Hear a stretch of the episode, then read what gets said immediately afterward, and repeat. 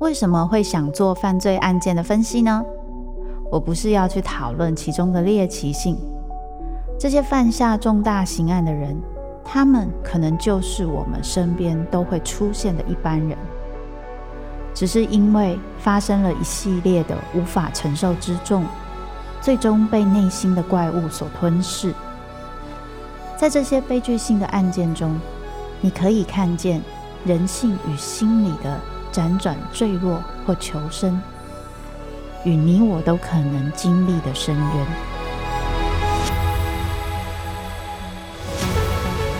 我是周慕姿，我的全新订阅节目《周慕姿读犯罪脚本》，被恶魔追逐的人，带你从心理学的角度探索人性的黑暗面。以及他们内心始终没说出口的挣扎。现在就到 Apple Podcast 以及静好听，搜寻周慕之读犯罪脚本，被恶魔追逐的人。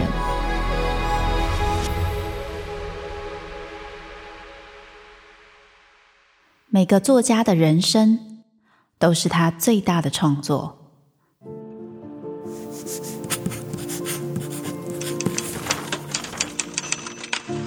周慕之陪你细读他们的灵魂脚本，凝视那些没有说出口的伤痕。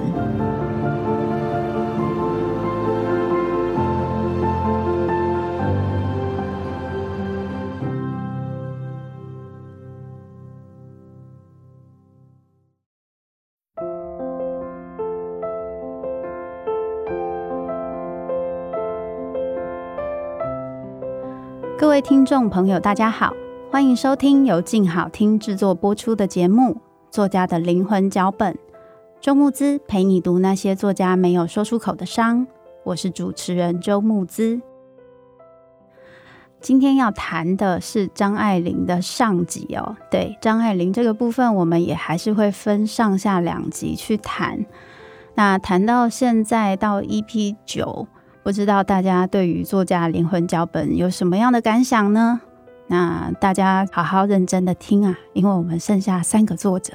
我非常非常的期待毕业的那一天。好，因为为什么会这样说呢？因为这一次张爱玲我又看了四十本书，就比起上次海明我又更高了。那当然很大的原因是因为帮他写传记的人其实是非常多的。那显然，张爱玲在不管是台湾或是我们整个中国、亚洲等等，是一个很被注意的作家。那很多人也对张爱玲的作品有很深的感受。我在早期读过张爱玲的作品，印象很深刻，就是她的作品有一种好像很苍老的感觉，很像是一个三四十岁的一个女性，然后可能已经过尽千帆，曾经沧海。然后会写出一些对于人性、对于爱情的一些非常真实，甚至我觉得是有一点血淋淋的一个样貌哦。另外，在张爱玲的作品的背景里面，常常会看到一些很像是旧社会的那一种腐朽感，也就是说，会有点像是你不小心绕进了《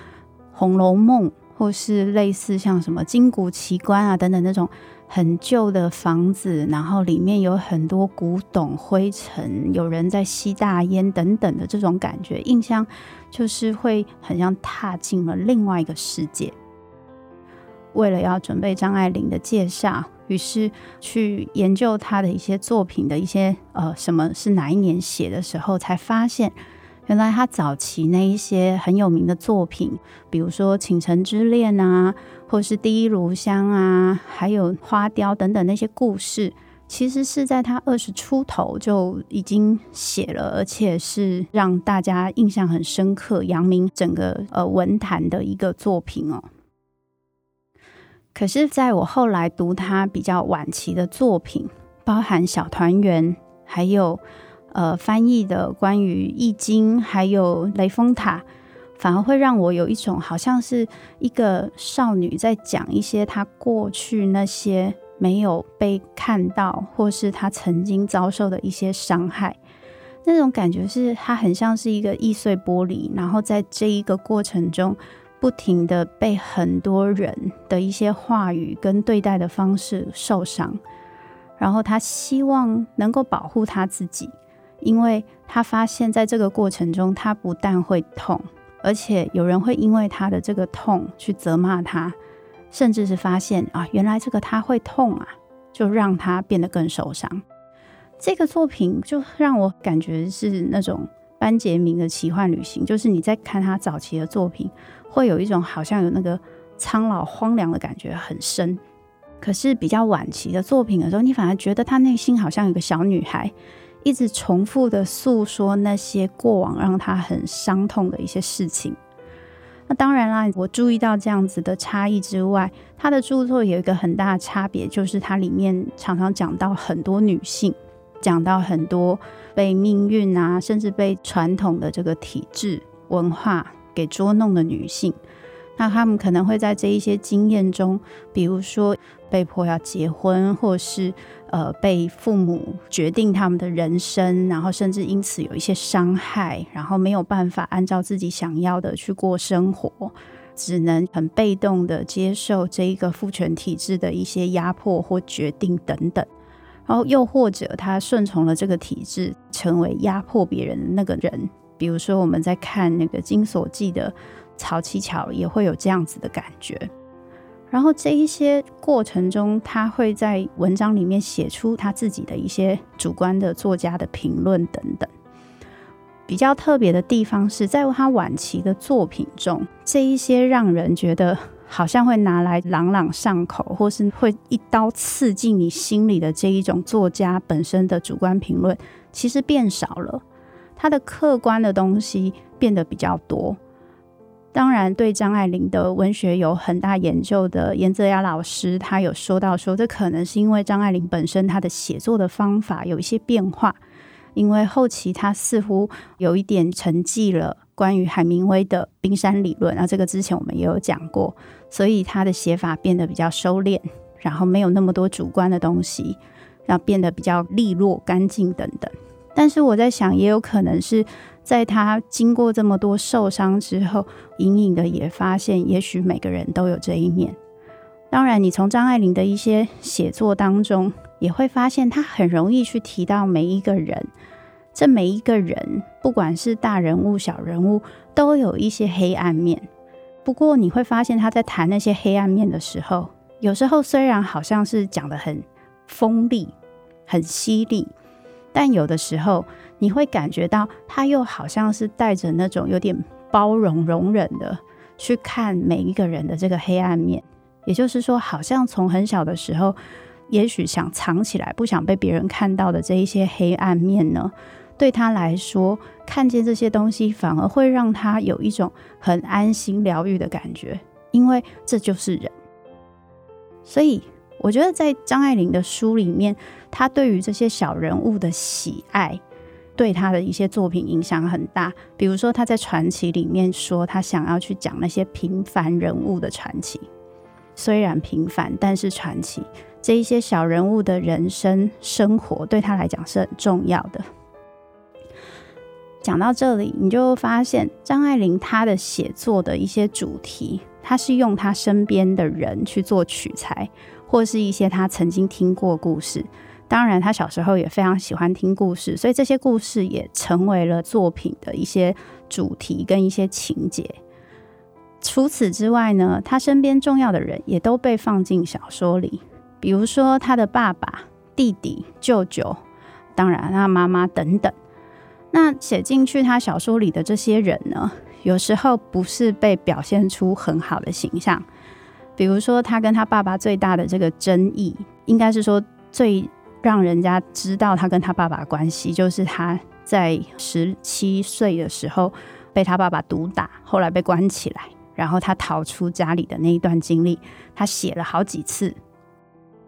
有些人会觉得说他写东西毫不考虑他身边人的心情，当然这些人也很不开心，就觉得说好像你只是为了你自己的作品，为了你自己要红。这些人有时候对你其实不错，比如说像舅舅，其实对张爱玲是蛮好的。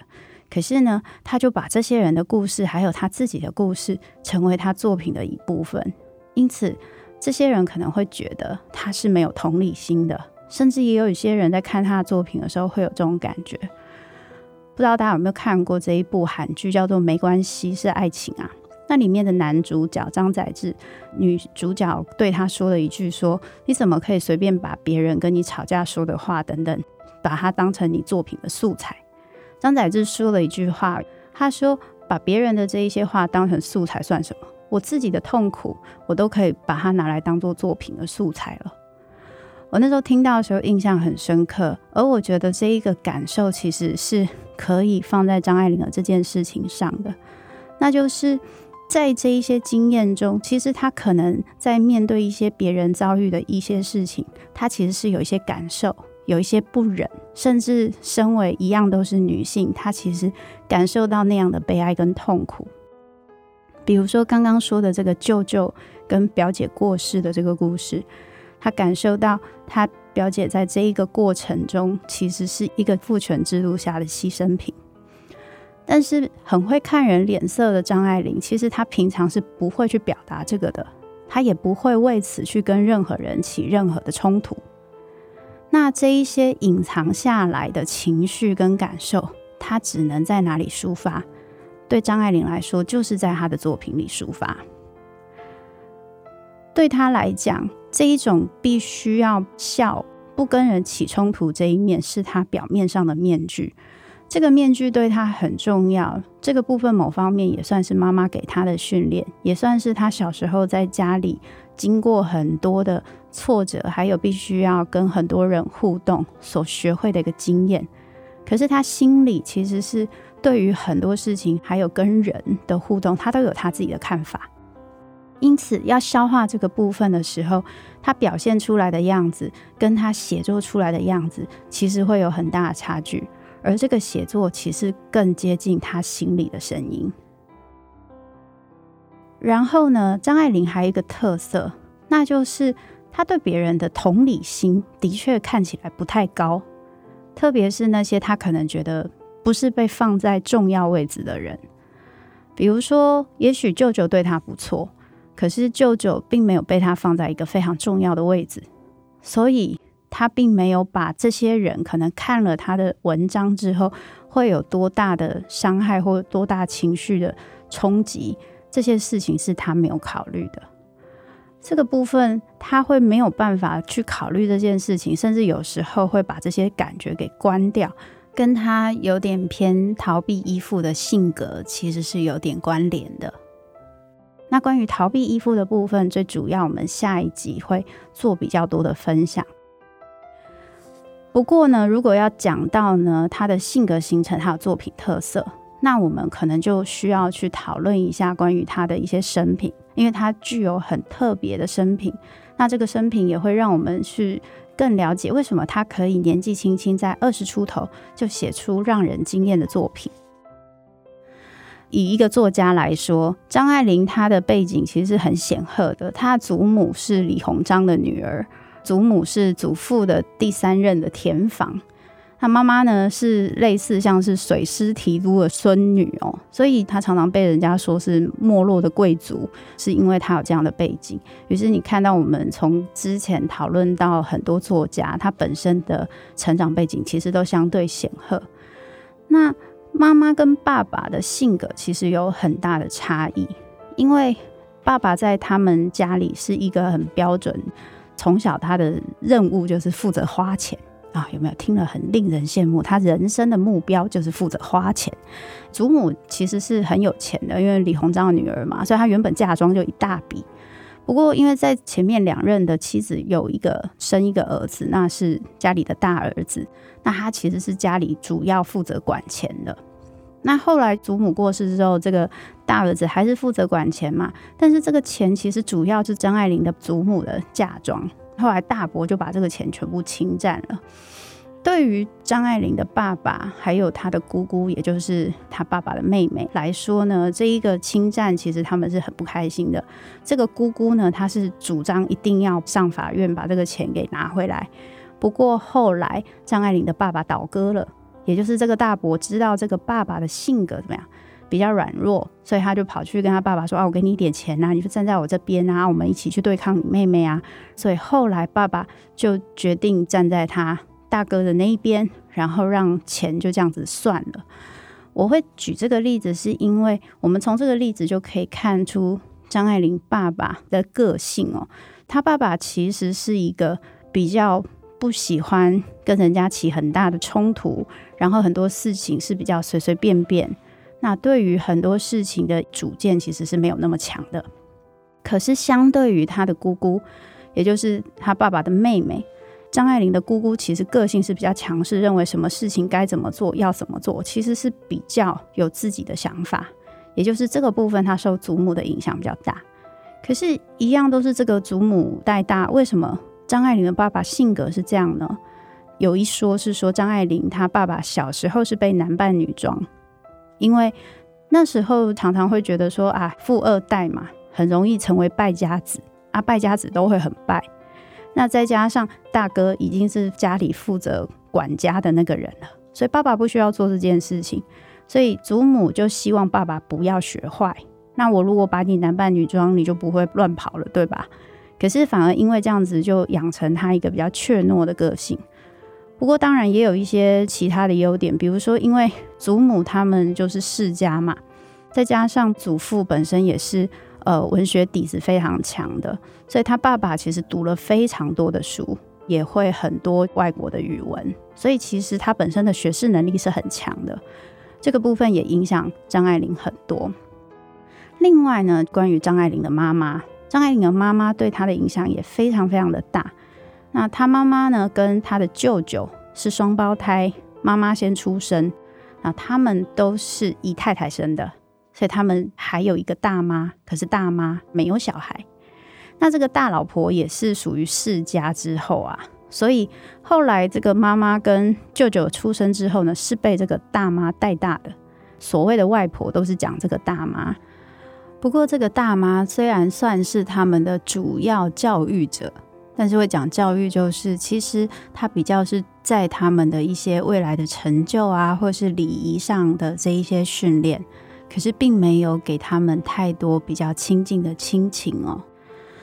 所以他们之间其实没有太多亲情的交流。可是有很多的义务跟应该要做什么，这个部分就影响张爱玲的妈妈很多。因为张爱玲她的舅舅那时候都不听大妈的话，所以大妈就会对她妈妈说：“哎，你看看你的弟弟，我只剩下你了。”所以等于是张爱玲的妈妈花很多的时间，她必须按照她的大妈去做好很多事情，包含那个时候她必须要嫁给张爱玲的爸爸，因为那个时候她妈妈其实不想要结婚，可是对于那个时候的人来说，因为这个亲已经定了，如果你不结婚，那很有可能大家不会理解说是因为你不想结婚。大家会理解，就会觉得说啊，是不是你之前就跟人家有什么私情，所以你不敢结婚，因为你已经失了贞操之类的，所以你不结婚是会让这个家里很丢脸的。这件事情，他妈妈一直认为这是他人生中一个非常大的牺牲。他很听大妈的话，然后他又牺牲了他的未来，而这一件事情非常重要，因为这也影响了张爱玲跟她妈妈的关系。后来，她妈妈也曾经觉得张爱玲应该要为了她做一些牺牲，而这件事情上，张爱玲很深。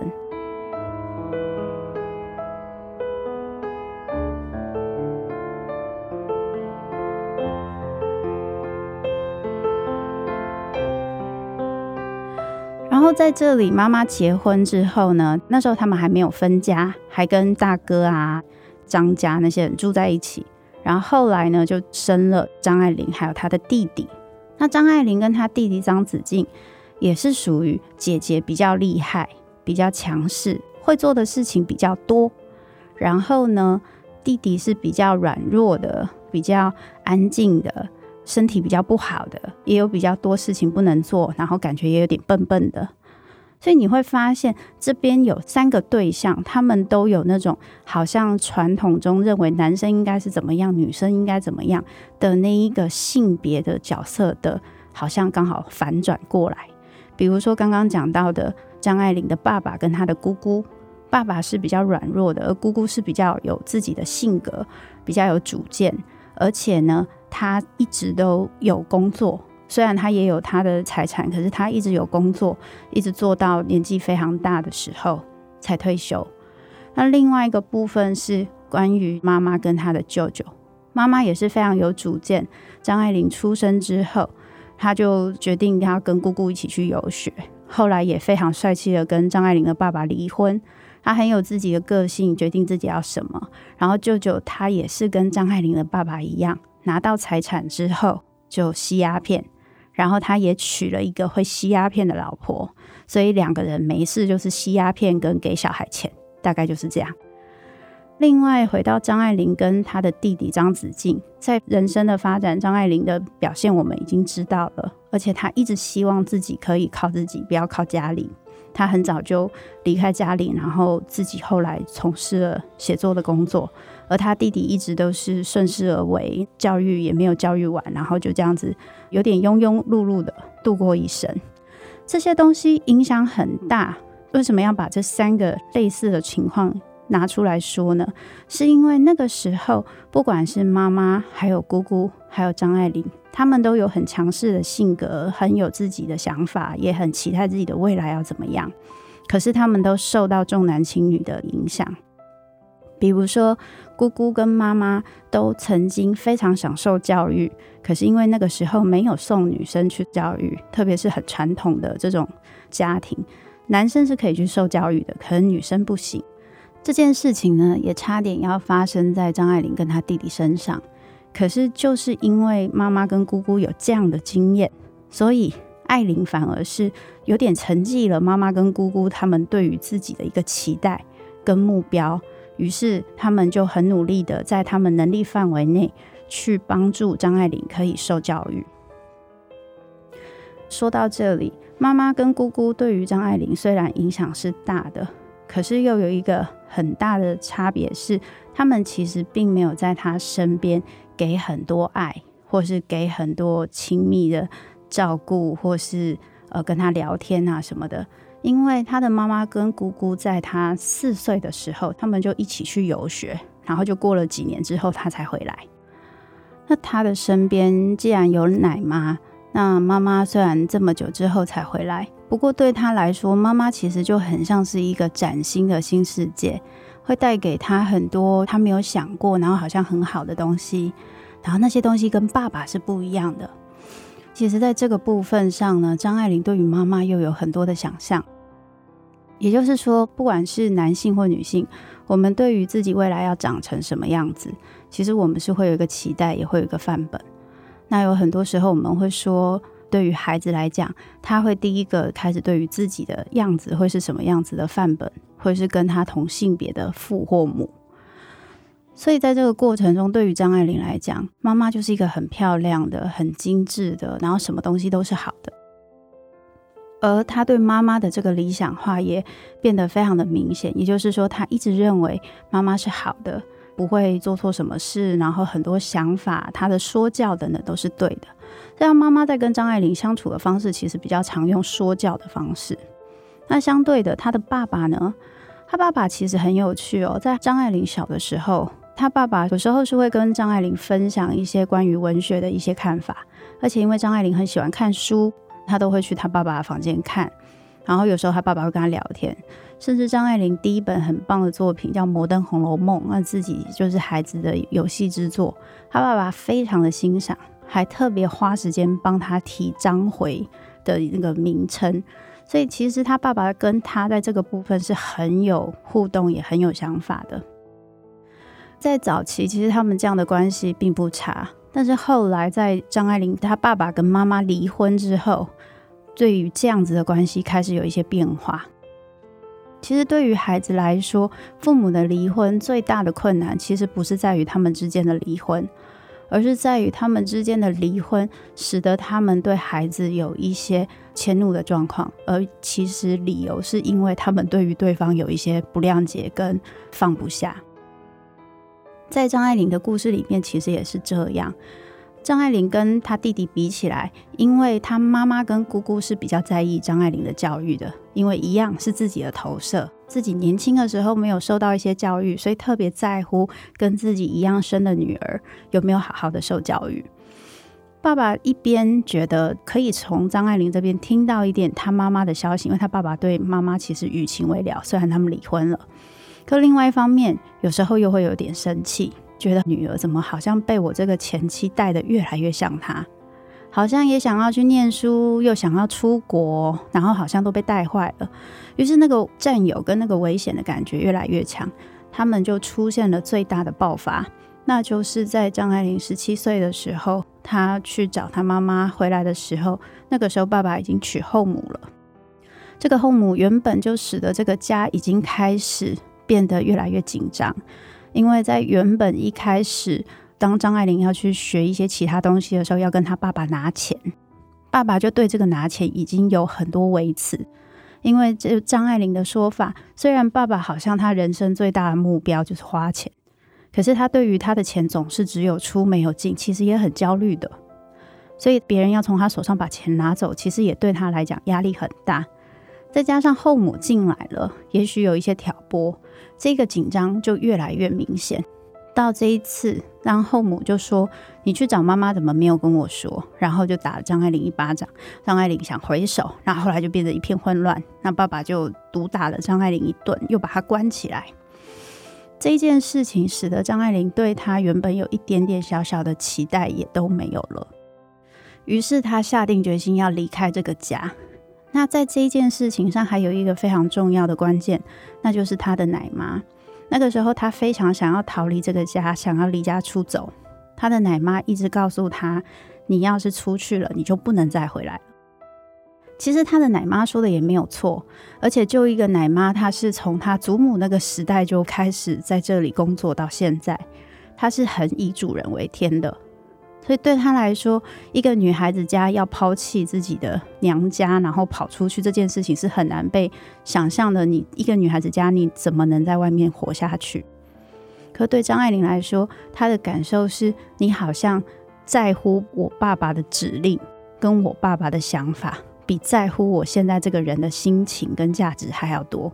所以他对奶妈那些就是觉得你对我好像是无条件的爱的这个部分，也立刻消灭了。他发现原来对你来讲最重要的人不是我，是我的爸爸。他说什么东西是对的，所以他开始出现很大的失望。他对他的爸爸失望，对他后母失望，对他的奶妈失望，对他弟弟也失望。他对这个家彻底失望之后，他决定逃了出来。会让他可以这么快的失望，这么快逃出来，是因为他梦想着他妈妈那边拥有他最想要理想的一切，包含他可以出国念书，包含他妈妈是个好妈妈，他妈妈可能会很爱他，他可能会得到完全不一样的东西。我想他是抱着这样的想象的，于是他离开了这个家。其实，在这一个对父母理想化的过程中，是很常见的。也就是说，我们孩子在小时候会去理想化我们的父母，认为不论如何，他会给我们无条件的爱，他也会很在乎我们，或是他做什么都是好的，他是完美的。可是有的时候，我们会困在这里面无法动弹，是因为当我们发现原来我们的父或母，或是双方都是，他没有像我们想象中的这么爱我们，他们其实也可能是自私的。或是他没有我们想象中的这么完美或这么全能，于是我们的理想就会破灭。那这个时候就会很多人说：“对啊，所以很多父母都希望自己可以表现得很全能啊，因为不想要让小孩理想破灭。”可基本上说这件事情是不可能的，因为当我们今天要表现的全能，我就必须假装成一个样子。比如说像张爱玲的妈妈，她就必须假装成一个她很完美的样子，让张爱玲充满了理想化。可是到下一集，我们就会说，当张爱玲跟她妈妈住在一起的时候，发现有好多她原本很理想化的东西没有办法遮得那么好了，面具慢慢的破裂，你会看到舞台下的东西的时候，那个失望其实是更重的。所以对于张爱玲来说，她对爸爸的失望没有那么重，因为爸爸他抽大烟，他看起来很没有用，然后没有在做家，他没有在遮掩。这在张爱玲的一些著作中，他有分享一些他跟爸爸偶尔有谈话，然后他爸爸是会直接把他的想法告诉他这件事情，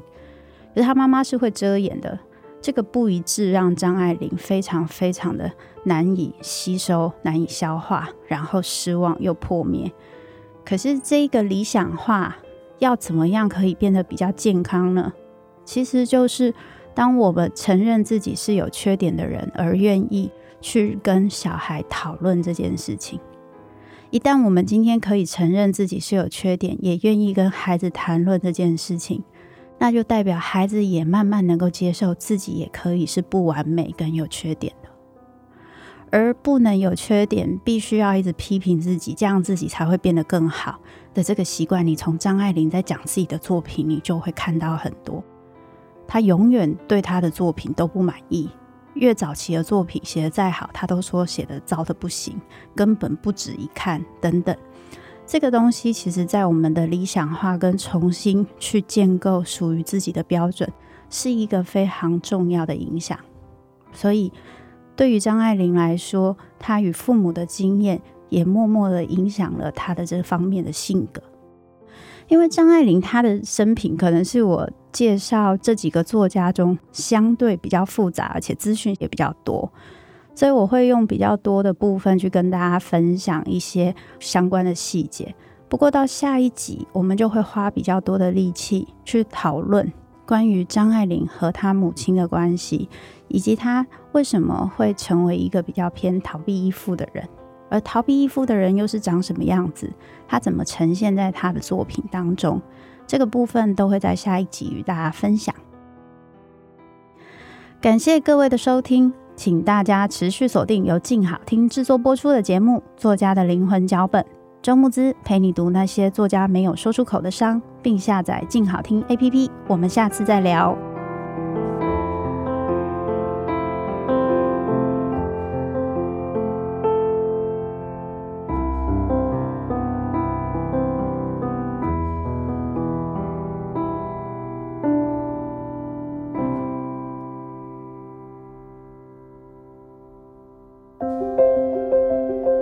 想听。爱听，就在静好听。